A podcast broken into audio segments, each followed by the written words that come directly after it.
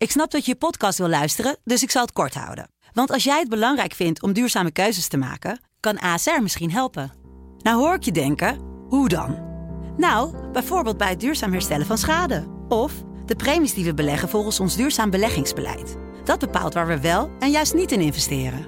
Wil je meer weten over welke duurzame keuzes ASR maakt? Ga dan naar asr.nl slash duurzame keuzes. ASR doet het.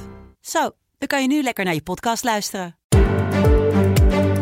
Dit is een podcast van de Telegraaf. CDR's zijn doorgaans niet van de experimenten. Uh, Pieter Omtzigt zou wel natuurlijk een experiment zijn, maar het zijn gekke tijden. Want als je naar de peilingen kijkt en je ziet dat die partij toch erg achterblijft, ook nog bij het aantal zetels dat ze de vorige keer hebben gehaald, dan kan dat van invloed zijn. Afhameren met Wouter de Winter.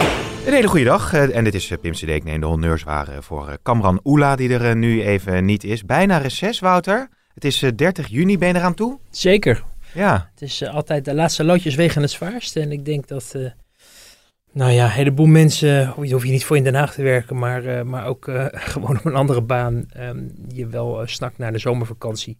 En echt volledige ontspanning in plaats van een soort semi-thuiswerksituatie. Ja, ja, ja, want voor onze trouwe volgers, ze moeten het dus even zonder jou doen. Ja. Um, het zijn wel hele drukke weken, heb ik het idee. Er is heel veel gaande natuurlijk ook uh, bij het CDA. Gaan we het zo nog over hebben. De kandidaat-lijsttrekkers uh, die melden zich. We hebben natuurlijk de coronamaatregelen gehad.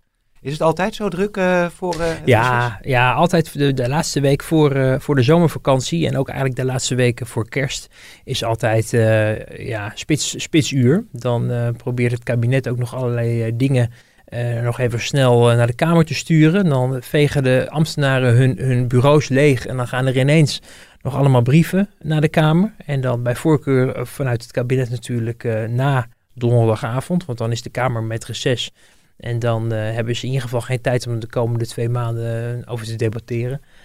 ja, dat is een soort traditie die je, steeds ziet um, herhalen. Omdat de meeste onderwerpen die dan nieuwswaardig zijn, toch niet nieuwswaardig genoeg zijn om de Kamer weer terug te roepen van reces. Nee, nee, nee, precies. Ja, um, hoe zit jij eigenlijk uh, in, uh, in de, de, de Nederlandse uh, rap? Want ik, ik ga jou even iemand laten horen. Komt-ie. Ik ben Ali B.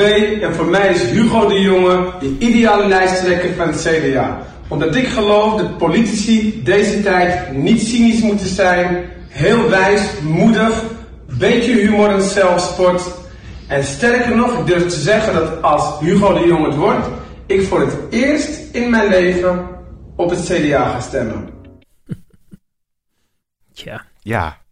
Ja, Ali B. was uh, de afgelopen maanden ingezet als ambassadeur door uh, minister De Jonge ben alleen even kwijt waar nou precies van. Ouderenzorg misschien? Uh, ongetwijfeld, ja. ja. ja. als, je, als je maandenlang intensief uh, met elkaar hebt samengewerkt en je hebt verder niet zoveel verstand of zin van in de politiek, uh, wat ik al een keer zelf heb mogen ervaren toen Ali B bij Bo zat en zei van ja, ik vind het maar allemaal ingewikkeld en het interesseert me ook eigenlijk allemaal niet zo. Dan is het logisch dat je op het moment dat er iemand is die je kent, misschien daar, ja, daar, ja. daar wel voor gaat. Dus ik, ik, vermoed dat dat er een beetje achter zit. Ja, ik, ik, ik haal het fragment er even bij, want het is toch opvallend dat je natuurlijk die CDA-lijsttrekkers uh, strijd hebt die los is gebarsten. En dit is eigenlijk een soort endorsement. Hè? Het is een beetje, een beetje Amerikaans dat, dat bekende mensen gaan zeggen en ik steun Mhm. die en die.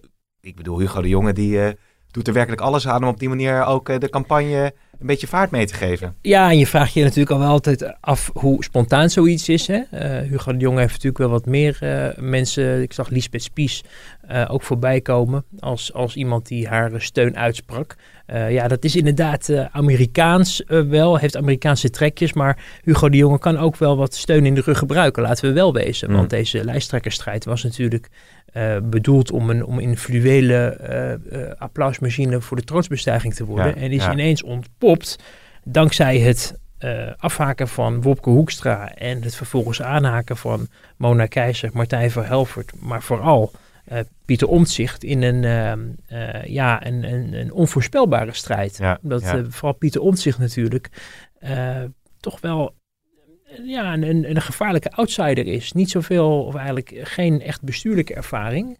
Uh, en dan toch het partijleiderschap ambiëren, maar wel een enorme populariteit. En ik denk ook bij veel mensen buiten het CDA eh, een imago heeft van iemand die, ook al is het een CDA'er, wel ehm, dingen voor elkaar kan krijgen als volksvertegenwoordiger. En Ja. eigenlijk doet en invulling geeft aan het ambt van volksvertegenwoordiger, zoals veel mensen dat eigenlijk bij veel meer mensen zouden willen Ja, zien. want dat vroeg ik me een beetje af. Hè? Want je zag eh, eind vorige week, eh, ja, werd dus bekend wie de, wie de kandidaten dan zijn. Hè? Wie er gaan strijden. Nou, dat is dus eh, Van Helvert uit het zuiden. Hè? Nou, Pieter Omtzigt, Mona Keizer en Hugo de Jonge.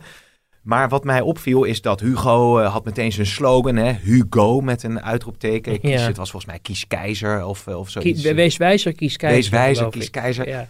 En Omtzigt, die, die, die lijkt een beetje wars van al die Pieter. Omtzigt. Ja, ja. Die, heeft, die heeft geen trucjes Maar, nodig. maar toen dacht ik bij de achterban van, van, van het CDA, zal, zal die aanpak niet gewoon het best landen?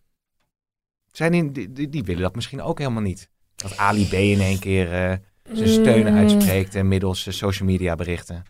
Ja, nou, het is wel zo dat de, de, het kader eh, van het CDA in ieder geval, en, en misschien ook wel een beetje de leden van het CDA, doorgaans wat linkser zijn dan, eh, dan de CDA-kiezer. Ehm, nu wil ik niet zeggen dat dan per se ehm, Pieter Omtzigt heel erg, heel erg de rechtsbuiten is of zo, maar hij heeft in ieder geval wel eh, steun van, denk ik, veel katholieken, die we natuurlijk de afgelopen tijd wat minder hebben gezien bij, eh, bij het CDA als het gaat om eh, de, de, front, de front seat. De laatste was eigenlijk eh, Maxime Verhagen. En dat is toch niet helemaal goed uitgepakt eh, uiteindelijk met de samenwerking met de PVV.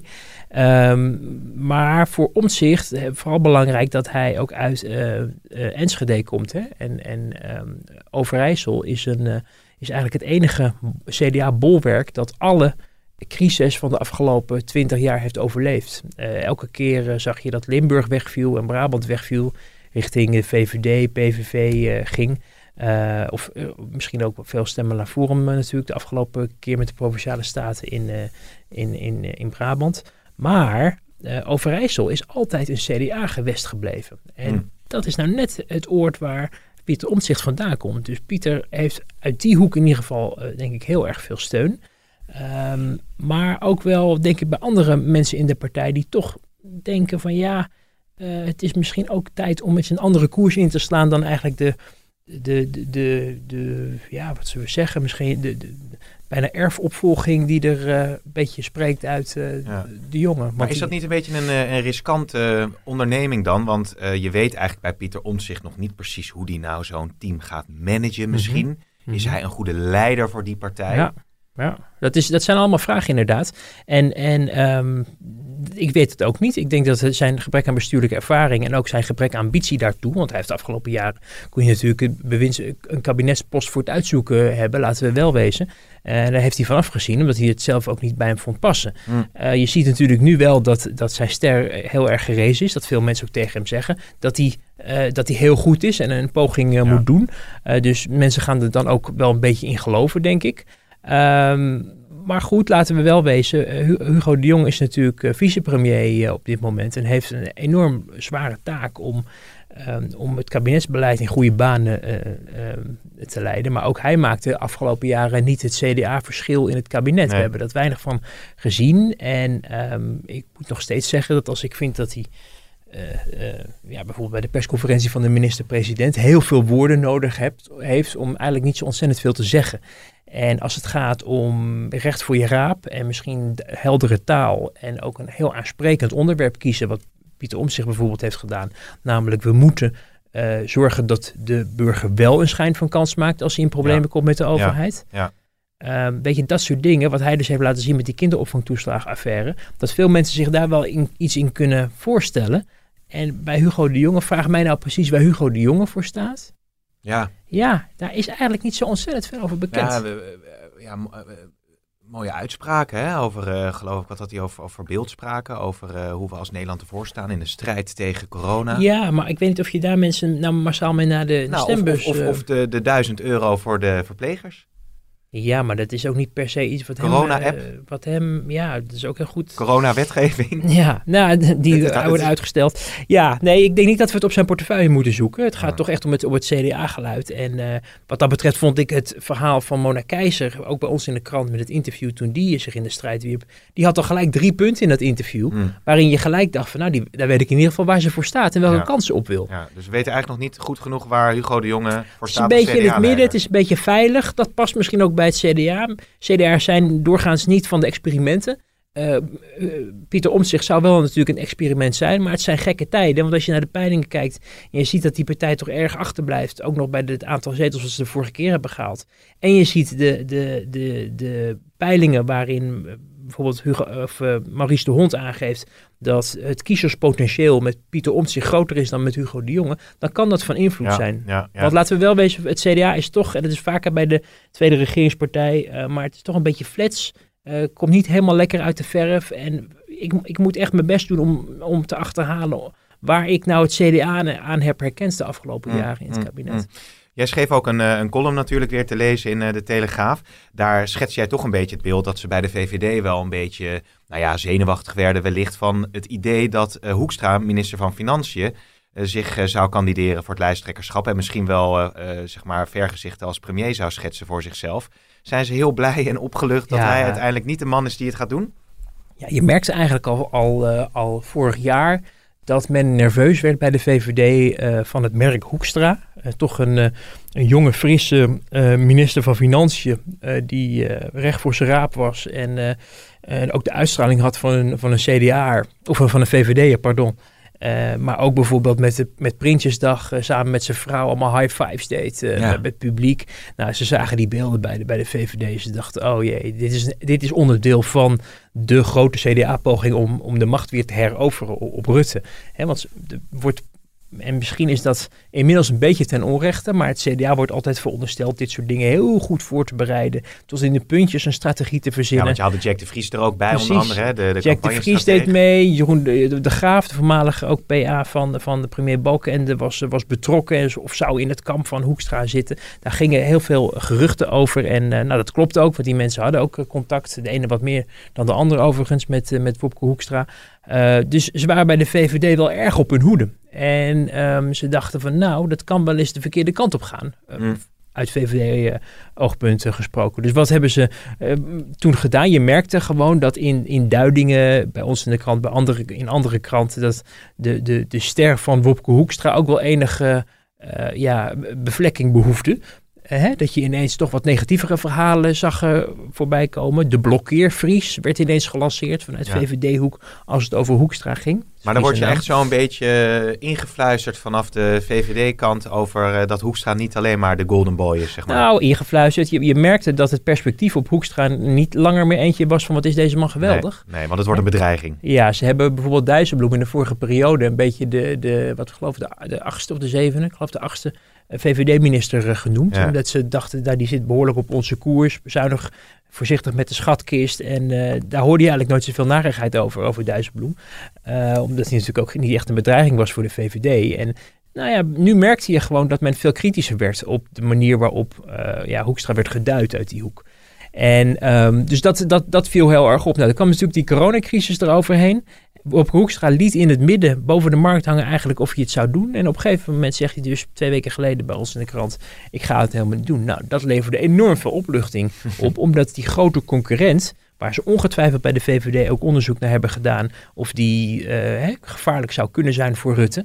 Uh, nou, kennelijk was dat het geval. Maar die grote concurrent, die, die valt dus ineens weg. En dan ja. moet je het inderdaad doen met, met, met het uh, groepje aspirantleiders, waarvan ja, misschien Hugo nog de meeste kans maakt, maar in ieder geval niet zo'n grote kans maakt dat hij uh, voor Rutte echt een gevaar kan komen. Nee, hoewel Van Helvert dus had gezegd van uh, ik blijf dan in de Kamer en dan mag Wopke Hoekstra de premier worden hè, van ons land. Dat lijkt me meer bedoeld als een ondersteuning om Van Helvert te kiezen dan dat mensen op zijn eigen ticket ja. denken dat ze op die man moeten, moeten stemmen. Want Van Helvert is natuurlijk een sympathieke meneer, maar ja, niet, ja, ik heb echt onvoldoende uh, gezien en ben er over, onvoldoende van overtuigd dat hij degene is die straks gaat winnen. Ja, ja, ja nou, ik vergat, we, we zijn zo het CDA ingevlogen. Ja. ik eigenlijk vergat hem ook eventjes de, luisteraar uh, te vertellen wat we nog meer allemaal gaan bespreken. Maar dat, het mooie is dat er net een pushbericht binnenkomt uh, op de Telegraaf. Want we gaan het later ook nog hebben over, heel even over de partijen voor de toekomst. Natuurlijk de opmerkelijke samenwerking tussen Henk en Henk, hè, Otte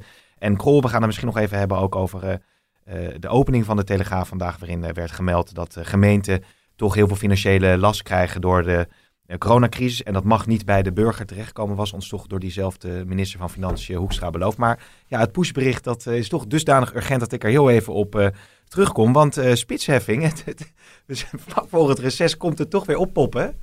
Er is een onderzoek eh, gedaan hè, waaruit eh, blijkt dat in 2030 geloof ik spitsheffing eh, dan ingevoerd zou kunnen worden. En dat dat dan zorgt voor een afname van het verkeer natuurlijk. En ja, daardoor minder files. Ja, nou dat is op zich niet ongebruikelijk dat er richting verkiezingstijd ineens gevraagd en ongevraagd allerlei rapporten mm. verschijnen van planbureaus. Die dan als een soort, zo hebben ze het ook beargumenteerd, als een soort leidraad of inspiratiebron kunnen zijn bij de besluitvorming voor bijvoorbeeld verkiezingsprogramma's, maar ook straks met de formatie. Want dus we krijgen dit argument en dit soort berichten, rapporten de komende tijd natuurlijk nog wel, wel vaker voor ons kiezen, denk ik. Ehm, en uh, ja, ik zag, je had het over het pushbericht en dat uh, VVD, uh, PVV en CDA daarvan zeggen van laat de automobilisten met rust. Nou ja, dat kunnen ze natuurlijk ook makkelijk zeggen, want er gaat het komende jaar ook helemaal niks gebeuren. Dat zou ook meer een onderdeel zijn van inderdaad de formatie en die begint pas in maart volgend jaar. dus wat dat betreft worden de geesten een beetje rijp gemaakt, maar zover als het nu even lijkt, is het gelukkig nog lang niet. Nee, precies. Maar als je het over die spitsheffing hebt, dat is toch altijd wel iets wat dat blijft maar terugkeren, hè? Het blijft terugkeren en uh, ja, de vraag is in hoeverre dit ook niet een beetje een achterhoedegevecht gaat worden als we de wereld na corona gaan beschouwen. Hè? Als je mm. ziet dat een heleboel mensen vanuit huis uh, hebben gewerkt, moesten werken, uh, dat dat ook de mobiliteit helemaal op zijn kop heeft gezet.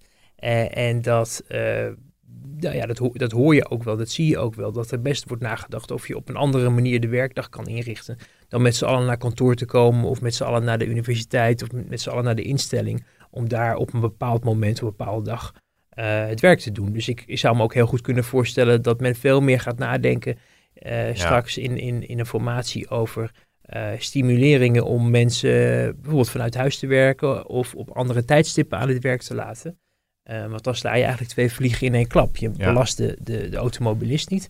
en je hebt tegelijkertijd het niet, niet, zo druk op de snelwegen als, als het, als het voor de coronatijd nog was. Want laten we wel wezen, je kan natuurlijk wel een heffing invoeren, maar niemand staat voor zijn plezier om acht uur s ochtends in de file. Hè? Dat is echt omdat er een noodzaak is, omdat mensen mm. naar hun werk moeten. Of de kinderen naar school moeten brengen of wat dan ook. Uh, dus als je het voor het kiezen had, ga je natuurlijk pas om twaalf uur naar je werk in plaats van om acht uur. Ja, lijkt me heerlijk. Hè? Uh, nou, mij, lukt het soms, maar ik werk soms ook wel wat langer door. Ja, ik eh. ken dat wel. Dan zit je ook tot na middernacht zit je te werken ja. en s ochtends weer bij WNL. Nou, Wouter heeft het maar druk. Laten we even naar Henkie en Henkie gaan, hè. Um, een fragmentje. Femke Merel, ben je ook zo blij met de fusie? Nou, enorm blij. Hoe meer mensen zich aansluiten, hoe beter. Ja. Hoe meer mensen zich aansluiten, hoe beter. Ja, ja, Maar, maar, eh, maar, kan jij je idealen kwijt in deze toch wel rare combinatie die nu ontstaat? Nou, jullie kennen me toch uh, goed genoeg om te weten dat ik me altijd zal vasthouden aan mijn idealen. Ik las al een interview met Henk Otten waarin die zei dat nou klimaat stond niet meer op één in het programma. Dat, dat schoof al wat naar achteren. Hoe, hoe keek je daarnaar? ja. Nou ja, bij, bij mij staat het natuurlijk wel op één en er zal altijd discussie zijn over punten, maar daar komen we vast wel uit. Ja, dat was voor de duidelijkheid hier verder daar in uh, Bo uh, gisteravond. Met Femke Merel van Koten. Arissen. Arissen. Ja, want dat was natuurlijk het, het, het aardige aan dat fragment. Dat, um, nou ja, Henk Otte is er dan bijgekomen. Die had dus duidelijk gezegd van ja, het klimaat wordt echt niet ineens het belangrijkste in deze nieuwe uh, samenwerking met de Partij voor de Toekomst. Maar ja, daar was Femke Merel van Koten Arissen natuurlijk niet al te blij mee. Want die heeft natuurlijk het klimaat, het milieu, et cetera, dieren helemaal boven aan het lijstje staan. Wat moeten we er nou van vinden van dit soort samenwerkingen? Nou, ik vind het uh, een, een club die van opportunisme aan elkaar kleeft. Uh, er zit natuurlijk een, een, een, een, idee achter en dat is op zich wel slim. Dat je denkt dat uh, je de krachten beter kan bundelen. Wil je in Den Haag uh, een rol van betekenis spelen, zowel in de Tweede als de Eerste Kamer. En zeker straks bij een volgend kabinet, dat ook waarschijnlijk geen meerderheid in de Eerste Kamer zal hebben. En dan kan je door een alliantie te vormen met één partij die in beide kamers uh, vertegenwoordigd is, uh, ja, kan, je, kan je als partij wel relevant maken. Ja. En het gaat natuurlijk in Den Haag om relevantie. Je kan van alles roepen, maar lekker langs de zijlijn blijven gillen en zeggen dat het allemaal anders moet. Maar vervolgens jezelf disqualificeren door al die gekke dingen te roepen.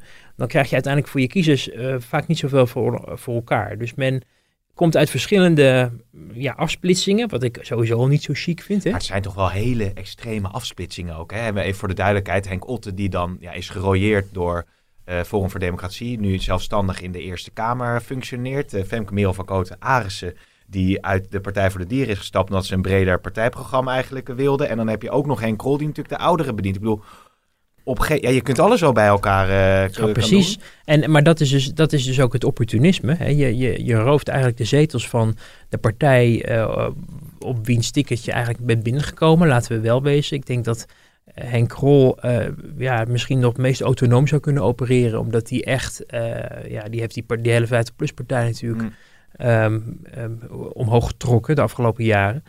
Maar voor de rest, ja, het zijn allemaal mensen die, die eigenlijk op, met de stem op een verkiezingsprogramma van een bepaalde partij. En nu zien dat hun stem ineens verdwijnt. En naar een soort ander nieuw ongekozen vehikel terechtkomt. Daarom is Khadija Ariep, de Kamervoorzitter, ook zo streng in dat je je dus niet mag aff affiliëren met die nieuwe partij. Op het moment dat je afgeslitst bent in de Tweede Kamer. Omdat mensen nooit op die partij hebben gestemd. Nee. Dus die moet je dan ook niet vertegenwoordigen.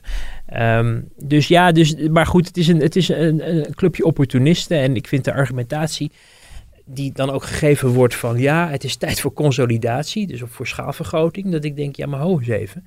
Um, jullie zijn de reden waarom eh, die kamers zo versplinterd raken. Omdat jullie allemaal aan het afsplitsen zijn. Dus jullie zijn eigenlijk een medicijn voor de zelf veroorzaakte kwaal aan het verzinnen. en dat moet de, de, kiezer en de buitenwereld dat kennelijk allemaal met, met applaus ontvangen. Dan hoor je die verhalen van Henk Krol van... ach, en ik heb zo ontzettend veel steun gekregen. En zoveel mailtjes gekregen waarin iedereen zegt dat ik fantastisch ben. En dat we, dat we het graag Weet je, ik zou het wel eens willen zien. Hè, die, die, die duizenden steunbetuigingen die er, die er misschien wel zouden zijn dan. Van mensen die eindelijk denken dat Henk Krol het licht heeft gezien. En de oplossing voor het uit de crisis helpen van ons land gevonden heeft. Het is uh, niet heel erg geloofwaardig. Er wordt veel, uh, ja, gewoon veel toneel gespeeld. En mensen zijn denk ik vooral bezig om hun eigen politieke leven te verlengen. Ja, ja, ja, nog over toneelspelen. Ja, dan kom ik er toch even op. Dat is even een kijkje achter de schermen dan. Want je hebt natuurlijk uh, maandag was het, uh, was het het nieuws van onze eigen Telegraaf natuurlijk. Dat die Partij voor de Toekomst samenkwam. Maar er was vrij veel te doen over die foto. Want het is dan zo'n soort van spontane, geanceneerd-achtige foto. Hoe gaat dat nou een beetje? Kun je een kijkje geven? Um, nou ja, god, wij wisten vorige week al dat, uh, dat dit speelde. We, hebben toen, we, we kregen een tip dat er overleg was, dat er betrokkenheid was van uh, Harry Mens. En uh, we hebben toen uh, ook gelijk navraag gedaan ja. bij, de, bij, de, bij de hoofdrolspelers, die allemaal deden alsof hun neus bloedden. We kwamen er ondertussen achter dat Henk Otte ehm, de partijnaam Go voor de Toekomst had vastgelegd. Go voor de Toekomst? Ja, voor een, dat was dus een, een, een e-mailadres wat heel veel letters van zijn naam bevatte met een cijfer erachter. Dus dat was wel heel erg verdacht. Uh, dus opnieuw geconfronteerd, opnieuw ja. de, eh, de, boot afgehouden, telefoon niet opnemen, ontkennen, weet van wat allemaal. Uh, maar goed, we wisten wel dat er iets uh, zat aan te komen. Het is uiteindelijk Partij voor de Toekomst geworden. Ja. maar het geeft dus aan dat men er al een, een, tijdje mee bezig was. En ik hou er eigenlijk nooit zo van. Want kijk, als jij. Als het is heel vervelend, maar als journalisten iets op het spoor komen. en dan vervolgens. ja, ga je dat lopen ontkennen en weglopen dan ja, maak je jezelf natuurlijk niet heel erg betrouwbaar als politicus. En, of heel erg geloofwaardig. Dus dat, dat, dat kleeft wel erg aan ze. En dan ja, zo'n foto, die, die, die ziet dan het licht en uh, die geeft eigenlijk het bewijs van datgene waar wij uh, dus al mee bezig waren. Ja. Gewoon in een beeld te zien. En uh, ja, dat is een tactiek die je vaker hebt zien gebeuren de afgelopen jaren met Bram Moskowitz, die toen in de politiek ging en bezig was met VNL, geloof ik destijds. Uh, uh, mensen willen graag op een door hen gekozen moment en op een door hen gekozen manier graag de publiciteit halen. Maar dat ontslaat ons natuurlijk niet van de verplichting om daar gewoon bij te schrijven dat het de splinterpartij voor ja, de toekomst ja, is. Ja, exact. Want dat is het natuurlijk. Ja, nee, ik, ik, ik ben erdoor gefascineerd dat je nu ziet in de hele lijsttrekkerscampagne ook dat, dat de partijen hun, echt hun moment en hun plek uitkiezen om het natuurlijk allemaal bekend te maken. Hè. Dat dan bijvoorbeeld op een, op een zondagavond hè, en dat het allemaal mooi kan landen, et cetera. Maar uh, nu we het toch over D66 hebben, laten we even Olongren er nog bij uh, halen. Kajsa ja. Olongren, minister van Binnenlandse Zaken. Hoe gaat het met haar eigenlijk? Want ja. er, er, flink wat krassen uh, krijgen ze te verduren de laatste tijd. Het was wel grappig in dat, in dat malle interview, of eigenlijk dat warme bad dat Margriet van der Linden voor haar had klaargezet. Toen ze een paar weken geleden mocht vertellen dat ze niet voor het lijsttrekkerschap ging. Ja. En ging zeggen dat, het allemaal nog niet, dat het allemaal geen goede combinatie was vanwege ziekte en gezin en zo. En ik snap dat, weet je, niks ten, als je ziek bent, ben je ziek. En je moet ook, je gezondheid staat op één. En je gezinsleven trouwens, trouwens ook. Dus dat je daarvoor kiest is logisch. Maar er was natuurlijk ook nog een heel ander belangrijk argument. Dat is namelijk dat, dat uh, de kiezer, en ook niet de D66-kiezer, uh, helemaal niet zat te wachten op mevrouw Ollongren als nieuwe leider. Zou zij zijn weggeblazen door Sigrid Kaag? Ik, ik denk het zeker wel, want laten we wel wezen, uh, minister Ollongren, ik bedoel, die ziekte was natuurlijk verschrikkelijk, maar ook voordat ze ziek werd. En laten we ook zeggen, inmiddels daarna spreekt ze gewoon niet heel erg tot de verbeelding. Hè? Het is een, aarzelende politica. Ze is ook, als je ook navraag doet bij mensen die nu met haar werken en die vroeger met haar hebben gewerkt. En dat zijn er best wel veel in Den Haag, want ze was topambtenaar op het ministerie van Algemene Zaken. Uh, voordat ze uh, wethouder werd en, en, en, nu dus minister. En iedereen die met haar werkt, die zegt altijd dat ze een hele goede ambtenaar was.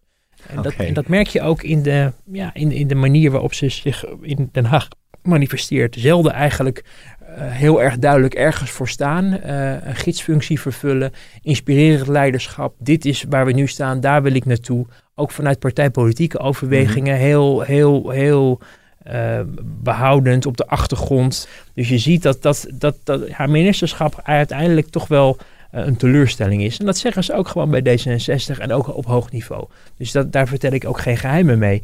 Um, ja, en dan, dan, dan is het nu eigenlijk een beetje de rit uitzitten de komende tijd. Uh, tot uh, ja, mevrouw Kaag ja. gaat bepalen of ze straks gaan regeren als ze genoeg zetels hebben, wie er dan in het kabinet komt. Ja, en is, uh, is het voor herhaling vatbaar dan uh, in het kabinet? Nou, dat is allemaal veel te ver speculeren ja, natuurlijk. Zover is het gaan niet. Ook, dat gaan het ook weer op allerlei achtergronden van of iemand ja. van de juiste sekse is en, en dat soort zaken. En bij, bij D66 durf ik daar geen, durf ik mijn hand er niet voor maar, de vuur te steken. Maar dan, dan, dan, dan zeg je eigenlijk wel iets interessants, Wout. Want je zegt, je moet eigenlijk een beetje gewoon rustig zo naar de finish gaan en proberen niet te veel brokken te maken. Um, maar eerst was daar dus die motie van afkeuring. Ja. Over een heel gevoelig thema, namelijk de huurverhoging. Uh, die al dan niet moet worden doorgevoerd. Waar natuurlijk heel veel Nederlanders uh, mee te maken mm -hmm. hebben. Ik heb zelf ook gehuurd. Ik weet hoe, hoe heftig dat kan zijn. Als nou, je, komt het wel heel dichtbij. In, ja, inderdaad. Ja, dat komt. Nee, maar goed, als jij toch die brief krijgt. Oké okay, jongens, ik heb geen klagen, laten we wel wezen. Maar als je nu vandaag ook weer het verhaal ziet van Valentijn Bartels uh, in de Telegraaf over um, de gemeente waarbij het water aan de lippen staat. Mm -hmm. um, ja, dat zijn natuurlijk, als die de lasten gaan verhogen voor de burgers met al die heffingen, et cetera. Ja, dat raakt natuurlijk de burger echt direct. En dan, dat, dat straalt toch ook op Ollongren en het kabinet af dan wellicht? Zeker, zeker. En, en um, um, ja, als het gaat om, om de huurverhogingen. Kijk, waar zij zich een beetje aan achter weten verschuilen, is dat uh, de, de verschillende kamers een verschillend signaal hebben gegeven. Uh, nu zou ik wel zeggen dat als de Eerste Kamer gaat roepen. Uh, een motie van afkeuring, dat gebeurt eigenlijk nooit. Uh, dus dat, seria, dat, dat verhaal moet je wel serieus nemen. Alleen ja, de vraag is ook in hoeverre de Eerste Kamer um, over het huurbeleid en over mm. huurverhogingen gaat. Dat is toch echt iets van de Tweede Kamer. Dus ik zit wat dat betreft ook een beetje dat ik denk, ja, gaan we nu voortaan over alle dingen waarin de Tweede Kamer niet het gewenste resultaat werd bereikt dat de Eerste Kamer daar een beetje politiek gaat lopen ja, bedrijven. Ik ja. weet niet, als je daaraan gaat beginnen, dan worden daar, de problemen in het land... Kamer eigenlijk niet nee, voor, dan worden uh, de problemen... Nee, maar ik vind wel dat, al, dat je het wel aan je stand verplicht bent als minister... Uh, als je zoiets aan je broek krijgt in de Senaat. Ook om het unieke karakter daarvan wel te onderstrepen. En ook om te voorkomen dat het nog eens gaat gebeuren. Dat je dat wel echt serieus moet nemen. Nou, reactie was meer van ik zie het als ondersteuning voor ja. mijn beleid ja. of zo. Dat is natuurlijk allemaal klets. Maar, maar ja, dat, dat, dus ja, maar goed, het, het, is ook, het, het zegt ook wel iets over het politieke handwerk en politieke manoeuvres. Hè? Uh, hoe je het zo ver laat komen als minister dat ja. de Senaat zich tegen jou keert. Maakt me niet uit wie erin zit, maakt me niet uit die meerderheid, maar een senaat is, ook de mensen van de SP, ook de mensen van GroenLinks, ook de mensen zelfs van Forum, zijn op zich best voor reden vatbaar als je goede argumenten hebt. Maar je moet wel goede argumenten hebben, mm. overtuigingskracht en het politieke handwerk ook beheersen. Ja. En, en, en dan weet je ook te voorkomen uh, dat dit soort dingen gebeuren. En dat, dat vereist misschien wat meer bijsturen dan dat je je politiek assistent naar een Kamerfractie stuurt in de, in de Senaat om een beetje, de, de, beetje te masseren. Dan zou je misschien zelf wat beter je best voor moeten doen. Ja, want je hebt nu ook, als je naar uh, de gemeente kijkt, is er ook al wel irritatie volgens mij. Hè? Van dat ze eigenlijk ja, meer ondersteuning misschien willen vanuit het kabinet dan dat ze nu krijgen. Ja, maar, maar is het politieke handwerk misschien ook juist wel weer heel hard nodig. Ja, nou ik zag inderdaad in die reactie, en toen die, die gemeente daar inderdaad bij ons in de krant of aan de bel trokken van ik blijf met, met de gemeente in gesprek, is dan de eerste zin van haar reactie. Ja. Je denkt, goh, nou, eh, hè, applaus. Maar, maar eh, ook dit is weer dat ik denk, nou ja, daar win je de oorlog ook niet mee. Nu moet ik wel zeggen dat het ook wel een beetje bij het politieke seizoen past. Mm. Om ehm, aan de bel te trekken in Den Haag, aangezien de begroting natuurlijk Ja. vanaf nu echt in elkaar wordt getimmerd voor volgend jaar. En gemeenten uiteraard met een geldtekort zitten vanwege de coronacrisis. Ik denk ook echt wel dat de geld die gemeente opgaat. Maar het is natuurlijk zaak om het onderste uit de kant te halen. En dan Mm. krijg je van die merkwaardige ehm, eh, formuleringen als een brandbrief. Een brandbrief is geen brief, een brand. Ik weet nooit zo goed wat dat dan betekent. Vliegt die dan in de brand als het, als het urgent, uitkomst niet bereikt? Ja, Zo- heel zo urgent. dat, dat, Oh, dat ja. je je vingers eraan brandt, denk ik. Jongen, jongen, denk ik dan. Want het is, de, de, de- de- Den Haag wordt overspoeld met brandbrieven. Want Ja. er zijn natuurlijk allemaal eh, organisaties en dus ook gemeentes die, die zien dat er een enorm gat in hun begroting wordt geslagen door die crisis. Van om wat voor reden dan ook. En Ja. die zitten gewoon met de handen in het haar. En natuurlijk gaat de burger daar de rekening van betalen straks. Laat je toch in hemelsnaam niet wijsmaken dat minister Ollongren straks even bijstort om alle problemen weg te werken. Nee, er zal een ongetwijfeld geld bijkomen, maar niet voldoende om alle problemen op te lossen. Dus de gemeenten zullen zelf ook de tering naar de nering moeten zetten. En dat betekent helaas al vaak dat de, de belastingbetaler eh, op gemeentelijk niveau daar dus de, de, de kost voor is. Want die colleges, die, die coalities die in al die gemeenten zitten, hebben ook zo hun eigen partijpolitieke stokpaardjes. Ik denk altijd even aan mijn eigen gemeente Amsterdam, waarin er een, hele, een heel coalitieakkoord ligt met allemaal prachtige subsidietrajecten die men allemaal door wil voeren om de politieke kleur vooral in de stad te laten gelden. Eh, nou ja, daar moet dus ook het mes in. En Ja. ik denk dat in het spel tussen de, of het overleg tussen eh, het Rijk, dus vanuit de minister, maar ook met de gemeente, dat eh, het kabinet ook wel zal vragen van gaat u ook even met de stofkamp door de eigen begroting en kijken of u al die theekransjes die u misschien uit goede bedoelingen heeft opgetuigd met veel subsidiegeld, misschien ook even moet kortwieken. Nou, theekrantjes, theekrantjes, hè? Ja? Ja? Nee, nee, sorry. Ik zat eventjes... eh, Nee, van die, dat zo, zo, zo zullen ze er zelf niet, zo zullen ze er zelf niet naar kijken natuurlijk. Nee, maar goed, het is, allemaal zijn. goed, het is allemaal goed bedoeld. Maar er Ja. zit gewoon een heleboel geld wat er gewoon gemeenschapsgeld wat wordt rondgepompt. Omdat men bepaalde politieke idealen aan het verwezenlijken is. En die niet, denk ik, in de tijd dat er een crisis is. En een heleboel mensen in armoede vervallen. Dat nou de momenten zijn waarin je, eh, eh, ja, ik weet niet. eh, nou, laat ik, laat, ik, laat ik me niet nog meer impopulairder maken door verder uit te wijden. Oké, Ja, Wouter, ja, we, we, we mochten zijn... er nog artiesten luisteren. Er, er, ko- er komt nog een, een, een slotweekje aan. De barbecue natuurlijk nog. Die gaat nee, niet die gaat niet door. niet door, nee. nee. nee.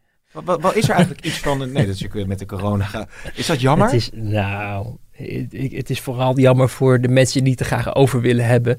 En eh, het, is, het, is, het is een beetje een traditie. Hè? En tradities als die worden afgeschaft of niet door kunnen gaan, is dat op zich jammer. Maar ik wil ook een beetje weg van het idee dat eh, Den Haag aan elkaar kleeft van borreltrajecten en gezelligheid onder elkaar. Hè? Gezellig met elkaar onder die kaastolp eh, hokken.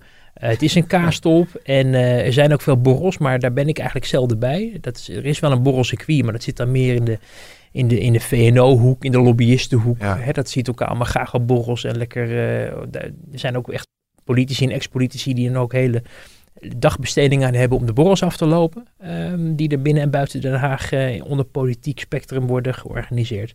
Eh, maar ja, dit is altijd een beetje de traditionele eh, afsluiting van het jaar. Hè? En, en het balans opmaken van waar, waar staan we nu, waar ga je naartoe op vakantie.